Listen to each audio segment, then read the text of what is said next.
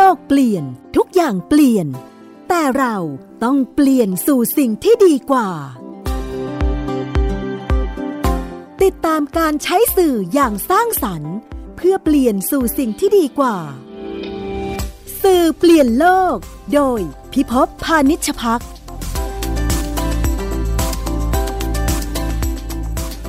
สวัสดีครับ ทุกเสาร์เจอกันนะครับ เสาร์นี้ก็เป็นเสาร์ที่สองแล้วครับที่เสียงผมยังแหบแห้งอยู่ อากาศบ้านเรานะครับ ฝนตกเยอะก็ไม่หายสักทีนะครับปวด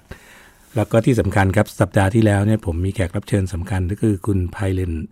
ไพลินวีเดลนะครับ แล้วก็เธอมาคุยกับผมเรื่องสารคดีชื่อ Hope Frozen ซึ่งพอคุยกันตอนแรกผมกะว่าจะจัดเพียงสัปดาห์เดียวเนี่ยไม่พอครับเนื้อหาน่าสนใจมากเลย ก็เลยเชิญ คุณไพลินกลับมาใหม่นะฮะ จริง ๆ ก็คือบันทึกเทปต่อจากเพราะว่าเรารู้สึกว่าเรื่องแบบนี้นั้นๆ ครั้งครับ ที่รายการเราจะมีแขกที่มีประสบการณ์ แล้วก็เป็นตัวเชื่อมต่อโลกที่ผมมีความหลงไหลก็คือผมก็เป็นนักทำสารคดีนะครับ แล้วก็ตอนนี้มาทำงานอยู่ไทย PBS แต่ก็มีความรู้สึกว่ามันเป็นงานที่สำคัญ กลับมาสวัสดีครับคุณไพลินครับ สวัสดีค่ะครับ วันนี้มาคุยต่อจากสัปดาห์ที่แล้ว สัปดาห์ที่แล้วเราค้างกันอยู่ในประเด็นที่ว่า การทำเรื่องของสารคดีเกี่ยวกับน้องชื่อน้องน้องไอค่ะน้องไอนะครับ ซึ่งเสียชีวิตไปแล้วก็คุณพ่อคุณแม่ตัดสินใจที่จะทำการภาษาไทยเรียกว่าแช่แข็งภาษาอังกฤษเรียกว่าครยอนิกค่ะไคยอนิกนะครับค่ะซึ่งจริง ๆ มันเป็นเทคโนโลยีที่มีมาพักหนึ่งแล้วเนาะค่ะแต่ว่าตอนนี้คงพัฒนาไป หลักคิดก็คือว่าหลังจากเราทำให้เธอมีสภาพหมายความว่าผู้ที่เสียชีวิตไปเนี่ยอยู่ในความเย็นเนยนะครับค่ะ สักวันหนึ่งเมื่อเทคโนโลยีสมัยใหม่มีมาเนี่ยเราอาจจะสามารถทำให้เธอกลับมามีชีวิตได้อีกถูกไหมครับ ใช่ค่ะ แต่ให้รายละเอียดเพิ่มเติมนิดนึงนะครัคะบคือหลายคนอาจจะคิดว่าการกลับมาใหม่เนี่ยคือการนำสมองเก่าที่แช่ไว้มาใส่ในในร่างใหม่ ซึ่งความเป็นไปได้ของของวิธีนั้นเนี่ยน้อยมาก ๆ และคิดคิดว่าไม่น่าจะเป็นวิธีที่จะใช้ในอนาในอนาคตนะนะคะ สิ่งที่ มีการวิจัยอยู่เยอะ ๆ ตอนนี้อะนะคะ ก็คือเป็นเทคโนโลยีของการเก็บข้อมูลในสมองโอ้นะคะเข้าใจแล้วนะคะคือมันไม่ใช่ต้องเป็นเรื่องไบโอที่ว่ามันต้องเอาชิ้นเนื้อชิ้นพันโทษนะครับค่ะพูดตรงไปตรงมาว่ามันไม่ใช่ว่าต้องเอาชิ้นส่วนของสมองหรือเซลล์นั้น แต่มันเป็นโครงสร้างในเชิงข้อมูลใช่ไหมครับ ถูกต้องค่ะ โครงสร้างข้างในเขาเรียกกันว่า connectome นะคะอืมมันก็คือ มันก็คือพวกรายละเอียดของอาความทรงจำของเราครับบุคลิกของเรานะครัคะบแต่ละคนในโครงสร้างข้างในนี้ไม่เหมือนกันอืมนะคะ และทฤษฎีตอนนี้ก็คืออาทฤษฎีที่เรียกว่า connectome ว่า connectome ของแต่ละคนที่ไม่เหมือนกัน เพราะฉะนั้นเขาคิดว่าคิดว่านะคะยังพิสูจน์ไม่ได้ คิดว่าความทรงจำของเราเนี่ยอยู่ในโครงสร้างนั้นอืมนะคะ แล้วในการที่เราไปเป็นนักทำสารคดีนะครับอ่าสัปดาห์ที่แล้วเนี่ยคุณไพลินเล่าให้เราฟังว่าคุณไพลินตอนเด็กๆมีความสนใจด้านวิทยาศาสตร์ แล้วก็เรียนด้านชีวะใช่ไหมครับค่ะมันก็มาแมทช์กันเนาะในที่สุดในในในหนังเรื่องนี้นะภาพยนตร์เรื่องนี้เนี่ยครับค่ะเราเราคงมันเป็นการตั้งใจไหมหรือว่ามันเป็นลักษณะของพลังอะไรบางอย่างที่มันดึงให้ เรื่องทั้งหมดมันมาคล้ายๆว่าภาพรูปต่อมันมาต่อเป็นภาพใหญ่อะครับ ค่ะใช่ค่ะก็คือเอ่อความตั้งใจไหมคงคงไม่ได้ตั้งใจค่ะ เพราะเราไม่รู้เลยว่าเราจะจะมาสสามารถที่จะมาทำสารคดีได้ยาวถึง 75 นาทีที่ที่เราได้ทำไว้อะนะคะ คือมันเกี่ยวกับว่าเราสงสัยในด้านนี้อืมมาอยู่แล้วครับนะคะเพราะว่าเราจบชีวะเราก็ยังมีความสงสัยเกี่ยวกับวิทยาศาสตร์อยู่ถึงแม้อืมเราจะไม่ได้เลือกในการที่เลือกงานครับ ที่เป็นวิทยาศาสตร์ แต่เราก็ยังชอบเรียนรู้กับอืมวิทยาศาสตร์อยู่นะคะ แล้วก็พอมาเจอครอบครัวนี้ที่จริงแล้วเออพอคุยกันครั้งแรกเราก็ถูกเอ่อคุยกันถูกคออมนะคะเพราะเราเข้าใจว่าโอเคมันวิทยาศาสตร์มันมีอยู่ระดับนี้แล้วนะครับแล้วก็อีกระดับหนึ่งเนี่ยต้องต้องต้องมีอะไรเกิดขึ้นถึงถึงจะครับเอ่อถึงจุดมุ่งหมายที่อืมเขาอยากได้ได้ สัปดาห์ที่แล้วเราคุยกันว่าคุณไพลินนะครับ ได้เห็นข่าวนี้เป็นข่าวเล็ก ๆ นะฮะ ที่อ่าโคอ่าคุณสรยุทธ์ใช่ไหมครับใช่ค่ะทำในเรื่องเล่าเช้านี้เนาะใช่ไหมค่ะใช่ซึ่งเนี่ยผมผมตรงนี้ผมสนใจมากเลยเพราะว่าหลายครั้งนะครับ นักข่าวบ้านเรานี่ก็มองว่าเป็นเรื่องที่มาแล้วก็ไป ตื่นเต้นวันเดียวนะฮะค่ะแต่ว่าทำไมคุณไพลินถึงคิดว่ามันไอ้เรื่องเนี้ยมันมันไปสั่นระฆังในสมองของคุณไพลินยังไงว่า เราต้องเข้าไปแล้วก็เข้าไป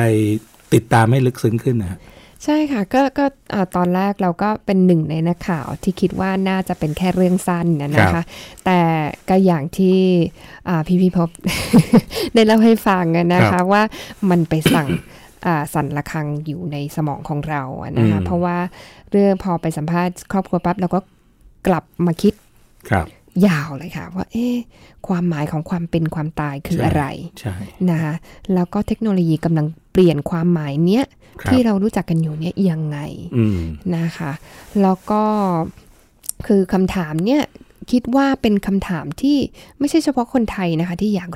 อืมเป็นคำถามที่หลาย ๆ คนคงคิดอยู่ครับเพราะว่าเราเป็นยุคที่ถ้าถ้า30 ปีที่แล้ว 40 ปีที่แล้วเราจะบอกว่า เออ มันจะมีเครื่องนี้นะที่เป็นอืมโทรศัพท์แล้วเราสามารถคุยกันได้ แล้วก็จะเห็นหน้ากันได้ด้วยครับ พูดไปอย่างนั้นคนคงไม่ไม่เชื่อครับใช่ไหมคะ เพราะว่าเราเป็นยุคที่ได้เห็นเทคโนโลยีก้าวไปไกลมากด้วยความรวดเร็วครับนะคะ แล้วคิดว่าทุกคนก็คงสงสัยอยู่ว่าอืมปรัชญาของความเป็นมนุษย์เนี่ยใช่กำลังเปลี่ยนไป เพราะเทคโนโลยียังไงบ้างครับนะคะเราก็กลับมาคิดยาวเลยค่ะ เรากลับมาคิดยาว แล้วก็ พอมาเจอครอบครัวไทยอืใช่ไหมคะแล้วครอบครัวนี้ก็กำลังคิดอยู่เกี่ยวกับเรื่องนี้พอดี เราก็คิดว่ามันน่าจะเป็นประเด็นที่เราสามารถที่จะนำไปสู่คนดูทั่วโลกนะคะเพราะว่ามันเป็นสิ่งที่ทุกคนน่าจะกำลังมีความสงสัยอยู่ ใช่ครับในยุคที่เราพูดถึงหุ่นยนต์ เราพูดถึง AI เราพูดถึงปัญญาประดิษฐ์นะครับค่ะความหมายของชีวิตเนี่ยมันถูกมันสั่นคลอนกันนะค่ะ แต่ประเด็นก็คือว่าแล้วยิ่งชื่อของสารคดีเรื่องเนี้ยว่าความหวังเนี่ยมันถูกแช่แข็งคือ hope frozen เนี่ย ผมว่ามันมันปรัชญามากเลยนะ มันปรัชญาในสิ้นเพราะในในในในความรู้สึกที่ว่าเฮ้ยความหวังของเราเนี่ยนะ มันมันถูกแช่ไว้ไหมได้ไหมแล้วสักค่ะวันหนึ่งถ้าเกิดมันแช่เนี่ย เราคิดถึงสิ่งต่างๆ เนี่ย แล้วมันถูกเลิกแช่ค่ะ ใช่ไหมครับค่ะมันจะกลับมาเป็นความหวังที่ไลฟ์ลี่มีชีวิตเหมือนครั้งเก่าหรือเปล่าค่ะมันแค่ชื่อเนี่ยก็ทำให้ผมคิดไปไปได้ครึ่งวันนะแล้วก็แล้วก็ยิ่งในในคือผมเป็นนักนักเรียนด้านวรรณกรรมเนาะเราก็สนใจงานหลาย ๆ อันในอดีตของโดยเฉพาะตะวันตกเนี่ยค่ะว่าไม่ว่าจะเป็นเรื่องของเรื่องของชีวิต แล้วก็ความที่ว่ามนุษย์เนี่ยมีพลังคือเรา เรามีการเข้าถึงต้นไม้แห่งความรู้ใช่ไหมครับค่ะแต่ต้นไม้แห่งชีวิตเนี่ยเราไม่ได้เข้าถึงนี่ก็ค่ะแนวคิดในเชิงศาสนาเนี่ย แต่ถ้าเรื่องนี้เนี่ยถ้าน้องสามารถที่จะอย่างน้อยในส่วนของข้อมูลเนี่ยค่ะถูกเรียกกลับมาได้เนี่ยมันเปลี่ยนทั้งหมดเลยนะ ใช่ค่ะ มันมันเป็นสิ่งที่ถ้าเป็นไปได้ตต้องบอกว่าถ้าใหญ่ ๆ หน่อยนะคะคำว่าท่านี้อืมอาจจะต้องเป็นตัวฟอนต์ใหญ่หน่อยนะคะถ้าเป็นไปได้ ก็เป็นสิ่งที่มหัศจรรย์มากนะคะก็เราก็จะเข้าไปอยู่ในสู่ในโลกที่ไม่มีความตาย เพราะฉะนั้นมันจะมีผลกระทบกับสังคมยังไงอืมใช่ไหมคะ เรื่องโหตั้งแต่เรื่องกฎหมายอืมเรื่องศาสนาอืมใช่ไหมคะมันมันกระทบกับหลายอย่างมากเลยครับค่ะ ซึ่งสารสารคดีเรื่องนี้ก็เข้าไปมองในมิติเหล่านี้ด้วยใช่ไหมฮะเออจะไม่มองมากค่ะ เพราะเราจะโฟกัส อยู่ที่ครอบครัวอืมมันเป็นเหมือนกับครอบครัวนี้เป็นเออเหมือนกับหน้าต่างให้เราเข้าไปดูว่านี่คือตัวอย่างของครอบครัวเหมือนครอบครัวมาจากอนาคตอืมนะคะ คือคือตอนเนี้ยทั้งทั้ง Google แล้วก็พวก บริษัทเทคใหญ่ ๆ ทั้งหลายที่ครับซิลิคอนแวลลย์นะครัคะบเขาก็มีการลงทุนในเทคโนโลยีที่เขาเรียกว่า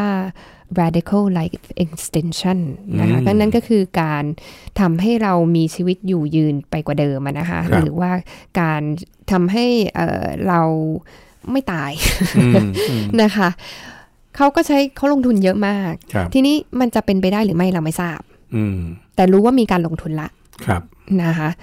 รู้ว่ามีการลงทุนแล้วเราก็เลยต้องสงสัยขึ้นมา พอมีครับการลงทุนแบบนี้ปั๊บเนี่ย ถ้ามันเป็นไปได้จริงอืมถ้ามีคนครอบครัวที่มีความหวังอย่างนี้จริงครับก็เหมือนกับครอบครัวเนี้ยมาจากอนาคตอืมนะคะ คือเรากันเองเนี่ยเราอาจจะไม่ตัดสินใจเหมือนกับครอบครัวนี้ครับนะคะ แต่ในอนาคตมันอาจจะเป็นสิ่งที่เราต้องตัดสินใจ ครับ ผมดูในตัวในเว็บไซต์ของคุณไพลินนะนะครับแล้วก็อ่า ท่านผู้ฟังสามารถจะเข้าไปคีย์ใน Google ได้ก็ P A I L I N นะครับ W E D E L นะครับ dot com นะครับ ในส่วนที่เป็นคำว่า hope frozen นั้นคือเรื่องหนึ่งเราคุยกันไปแล้ว แต่ว่าคำที่อยู่ข้างล่างอะครับ ผมว่าน่าสนใจ how far would you go to give your child a second chance at life ค่ะอันนี้เป็นคำที่ผมก็เป็นเป็นพ่อคนเนาะอ่า แปลเป็นไทยว่าคุณจะไปไกลขนาดไหน เพื่อที่จะให้โอกาสลูกคุณมีชีวิตอีกสักครั้งค่ะแค่พูดตรงนี้ผมก็เริ่มเกิดใช่ความรู้สึกแล้วว่ามันไม่ใช่สารคดีที่เป็นเรื่องเทคนิคอลหรือเรื่องวิทยาศาสตร์ มันเป็นเรื่องของหัวใจ มันอืมคือในที่สุดเนี่ยคือความคิดของครอบครัวก็คือ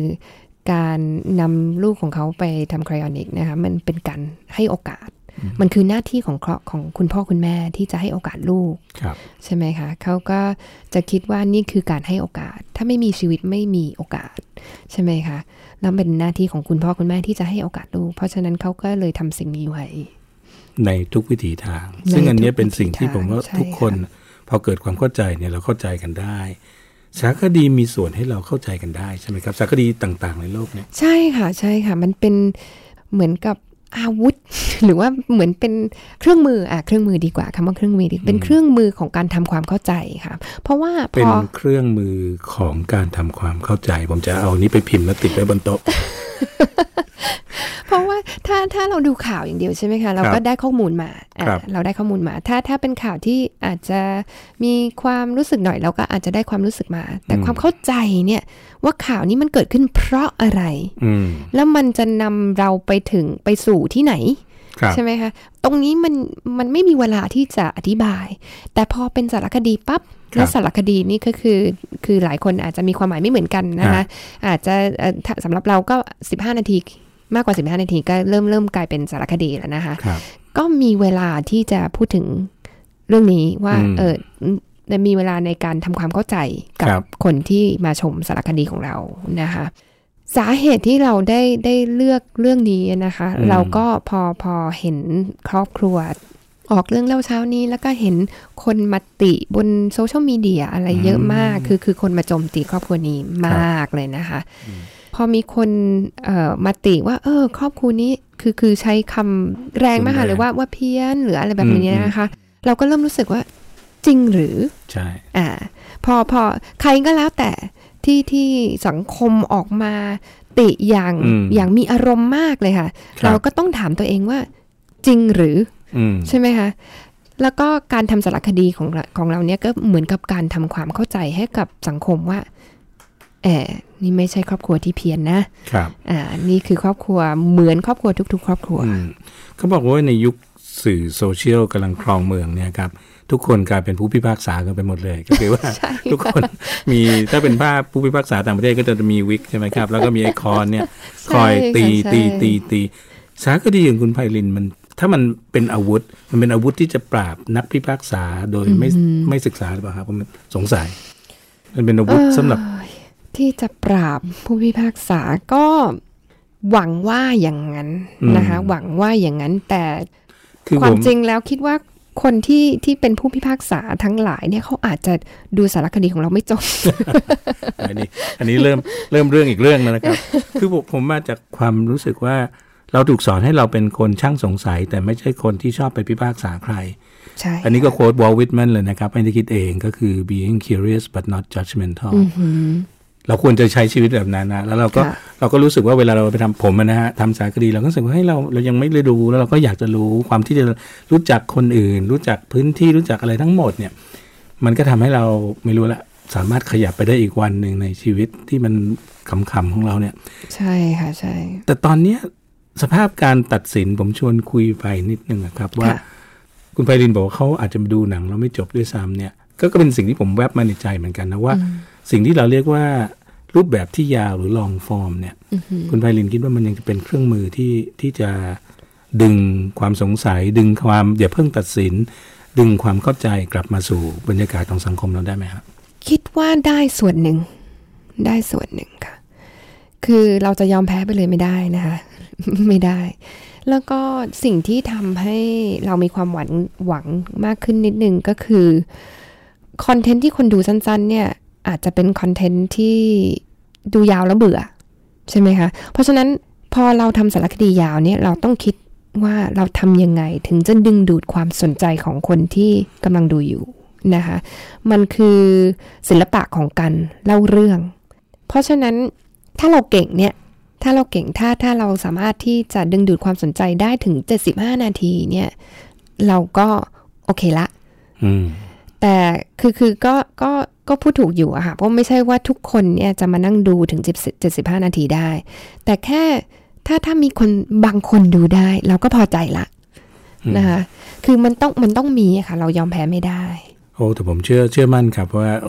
ยิ่งงานชิ้นนี้ผมเชื่อว่าจะดูกันเยอะนะครับ แล้วก็จะดูกันครั้งแล้วครั้งเล่า แล้วผมเองเนี่ยยังไงก็เป็น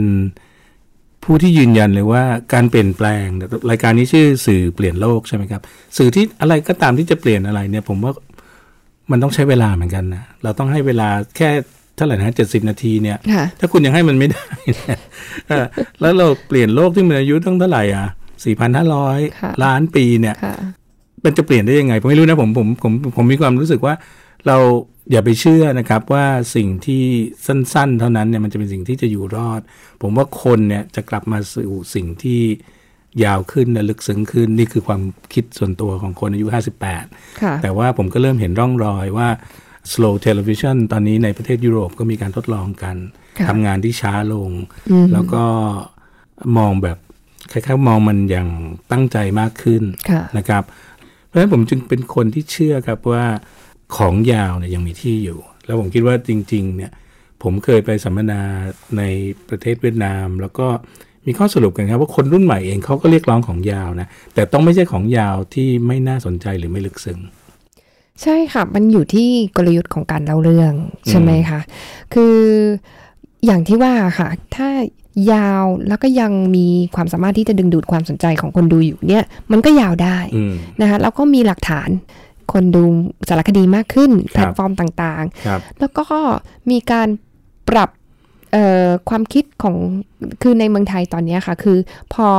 ตอนที่เริ่มถ่ายทำสารคดีเรื่องนี้นะครัคะบประมาณเกือบ 5 ปีที่แล้วล่ะ เราได้พูดคุยกับเอ่อนักข่าวคนหนึ่งนะคะเขาได้เห็นเทรลเลอร์ของเราครับแล้วก็เขาก็บอกเราก็เราก็บอกนะคะว่ามันมันเป็นสารคดี แต่นักข่าวคนนี้เขาถามว่า เอ๊ะเอ่อ คุณให้นักแสดงเนี่ยมามาแสดงเก่งมากเลยค่ะพี่เราก็แบบอ๋อไม่ใช่นักแสดงค่ะ เป็นเป็นสารคดีค่ะอืมเขาก็นึกไม่ออกว่าสารคดีมันเป็นรูปเป็นร่างอย่างนี้ได้ด้วยเหรออมมีการเล่าเรื่องแบบทำให้เขาเอ่อมีความรู้สึกมีการร้องไห้มีอะไรแบบนี้ได้ด้วยเหรอครับคือคือเออ สารคดี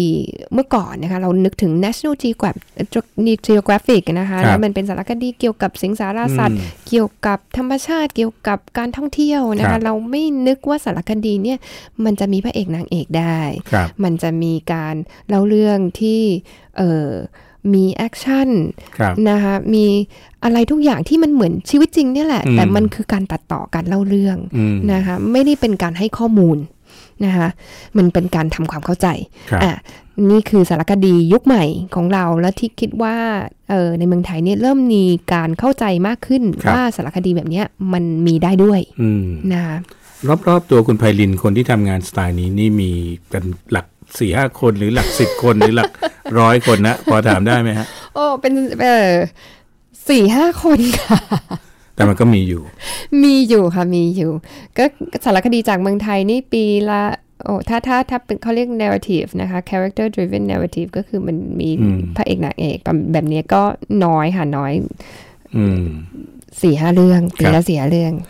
หลายคนที่เป็นนักศึกษาหรือคนที่อยากจะฟังแล้วได้แรงบันดาลใจ อยากเป็นผู้ผลิตสารคดีบ้างเนี่ย เริ่มยังไงดีครับ ถ้าเกิดเขาอยากจะทำ character driven narrative บ้างเนี่ย มันมีวิธีคิดยังไงไหมฮะต้องหาประเด็นที่เราเออคือประเด็นที่เราชอบมาก ๆ เลยค่ะ คือคือเป็นประเด็นที่เรานึกถึงก่อนก่อนเราหลับ ก่อนเราเข้าไปนอน ประเด็นที่เรานึกถึงตอนเราตื่นตอนเช้านะคะประเด็นที่เราเหมือนกับ obsess คือคือคิดถึงอย่างอื่นไม่ได้อืมนะคะเพราะว่าการทำสารคดียาวเนี่ยใช้เวลานานมากครับแล้วถ้าเราไม่สงสัยกับเรื่องนี้อย่าง อย่างอย่างมากเลยเนี่ย เราก็ไม่สามารถที่จะทำต่อไปได้อืมเราจะเหนื่อยนะคะเราจะเหนื่อย เราต้องเลือกประเด็นให้ดีๆ แล้วก็เลือกเอ่อคาแรคเตอร์ของเราให้ดีครับๆนะคะต้องเป็นคาแรคเตอร์ที่เราคิดว่าพอคนอื่นมาทำความรู้จักเนี่ยเขาจะเข้าใจจะชอบอืมหรือว่าเอ่อหรือว่ามีความคิดเห็นอย่างน้อยก็มีความเห็นคือไม่ต้องชอบทุกคนนะคะครับแต่แต่คืออินครับ อินกับคาแรคเตอร์อืมนะคะสองอย่างสองอย่างค่ะคือเรามันต้องจริงกับตัวเราเองมากเลยไม่ใช่งั้นค่ะเราแค่มองว่าเอ้ยเรื่องนี้มันเป็นเรื่องที่น่าทำแล้วน่าจะมีชื่อเสียงนะอ่าแต่เราไม่ด้สนใจจริงๆเนี่ยอย่าอย่าอย่าอย่าไปเริ่มแบบนั้น ใช่ค่ะใช่นะครับสำหรับคนที่เจอแล้วแล้วรู้สึกว่าใช่เนี่ย เรื่องในเชิงเทคนิคนะครับ ต้องไปเรียนรู้ไปฝึกไปอะไร ตรงไหนมากที่สุดครับ ไม่ว่าจะเป็นเรื่องการใช้กล้องเครื่องตัดต่อ หรือว่าทักษะที่ว่าการพูดคุยหรืออะไรที่ต้องต้องมี เรื่องเทคเรื่องเทคโนโลยีหรือว่าเรื่องเออเครื่องมือเนี่ยนะคะ ครับคือเปิด YouTube ก็ก็ดูคือศึกษาเองได้เลยค่ะ ทุกอย่างเลยค่ะครับคือคือเราเองเราก็ที่จริงส่วนส่วนใหญ่สิ่งที่เราได้เราได้เรียนรู้มาก็จาก YouTube ทั้งนั้นครับนะคะไม่ได้ไม่ได้เข้าโรงเรียนไม่ได้อะไร ก็อาจจะไปเวิร์กช็อปอะไรนิดหน่อยนะคะ แต่สิ่งที่สำคัญก็คือต้องหาคนที่เราเอ่อเคารพอืมนะคะหาคนที่ชอบชอบงานของเขานะคะแล้วก็ คุยกับเขาบ่อยๆ ให้เขามาเป็นเหมือนเป็น mentor ครับนะคะ เป็นเอ่อเหมือนผู้ร่วมงานกับเราอืมนะคะ นั่นคือสิ่งที่สำคัญมาก คนที่เราไว้วางใจแล้วก็เห็นวิสัยทัศน์ของเรา แล้วก็เอออยากจะมาทำงานกับเราหรือช่วยช่วยเรา เพราะว่าการทำสารคดีนี่มันเป็นงานทีมเวิร์กนะคะทำคนเดียวยากมากอืมยิ่งยิ่งเป็นหลายปีนี้เราต้องมีคนพยุงเราอืมนะคะ นี่ถ้าเกิดน้องๆเขาฟังอยู่แล้วเขารู้สึกว่าผมไม่รู้จะหาใครจากไหนเนี่ยคุณไปเรียนโอ้โหต่เพื่อนที่เป็นนักศึกษาด้วยกันก็ได้นะคะ เป็นสิ่งที่ดีมากเลยอ๋อเราไม่ได้บอกว่าเราต้องไปหาคนที่เรียกว่ากูรูไม่ใช่เลยใช่ไหมฮะที่พูดถึงเนี่ยก็ก็ก็ได้ค่ะ ทั้งสองอย่างค่ะ คืออืมคือมาเป็นเพื่อนร่วมงานก็ได้หรือเป็นกูรูก็ได้ค่ะอืมคือคือถ้าถ้าเราเริ่มใหม่เลยเนี่ย ถ้าหากูรูได้ก็ดีค่ะดีดีมากเลยค่ะ แล้วซึ่งซึ่งถ้าเราชอบสารคดีอยู่แล้วเนี่ย เราก็ จะพอรู้ว่าใครเป็นใครอืมนะคะพยายามติดต่อเขาค่ะ พยายามติดต่อเขา แล้วก็ทำความรู้จักกัน อย่างหนึ่งนะครับให้กำลังใจคนทำสารคดีส่วนใหญ่ ถ้าเจอคนที่มีแพชชั่นแบบเดียวกันเนาะเขาค่อนข้างที่จะเปิดเหมือนกันเนาะค่ะมันไม่ใช่เป็นแวดวงที่แข่งขันกันแบบ เอ๊ะฉันไม่ให้ความรู้เธอไม่อะไร มันเป็นแวดวงที่ค่อนข้างจะแบ่งปัน ผมไม่รู้ผมพูดผิดหรือเปล่าผมรู้สึกว่าแวดวงคนทำสารคดีเนี่ยค่อนข้างจะอบอุ่นกับคนที่รู้สึกว่า เขาเห็นว่าสิ่งนี้เป็นสิ่งที่สำคัญ ใช่ค่ะ ใช่เราเราเป็นชุมชนที่เปิดมาก แต่เล็กเนาะเล็กแล้วก็ค่ะถักกันแน่น แน่นค่ะ ใช่อืมค่ะ เพราะฉะนั้นเอ่อพอพอเราเจอคนที่รักในสิ่งเดียวที่เรารักเนี่ยเราก็ต้องเราก็คือเหมือนกับไว้ใจเขาเลยครับ ถ้าถ้าแนะนำง่าย ๆ เวลามีหนังสารคดีที่เป็น กลุ่มที่คนผู้ผลิตทางไทย หรือต่างประเทศก็ตามเนี่ยก็จัดฉายสกรีนนิ่งเนี่ยอย่างน้อยเราควรจะไปเนาะแล้วก็ไปอยู่ในแวดวงแล้วลองไปพูดคุยแลกเปลี่ยน ผมคิดว่าทุกคนมีโอกาส และทุกคนก็สามารถจะหาเมนทอร์หรือเอ่อครูที่ประสาทวิชาได้ ผ่านการทำงานจริงใช่ไหมครับ ใช่ค่ะครับสองสัปดาห์นะครับ ผมคุยกับคุณไพลินวีดอลแล้วก็รู้สึกว่าได้กลับมาเป็นคนมีพลังงานอีกครั้งหนึ่งโอ้โหพลังงานเหล่านี้มาจากไหนฮะเอ้ย คำถามสุดท้าย ก็คือไม่แน่ใจเหมือนกันค่ะ อยู่ที่ความสงสัยของเรามากกว่า คือคือพอเราสงสัยอะไร เราต้องเราต้องทำให้เสร็จอะค่ะอืมพอเริ่มงานอะไรเราต้องทำให้เสร็จ เพราะฉะนั้นก็เหมือนหลายคนถามว่าอ่ามันเป็นแรงบันดาลใจจากไหน มันก็ไม่ใช่แรงบันดาลใจมันคือการแสวงหาความสุขนะคะ มันคือการแสวงหาความสุข และนี่คือวิธีหนึ่งที่เราพอรู้ละว่านี่คือวิธีหนึ่งที่เราที่ทำให้เรามีความสุขได้ เยี่ยมเลยครับ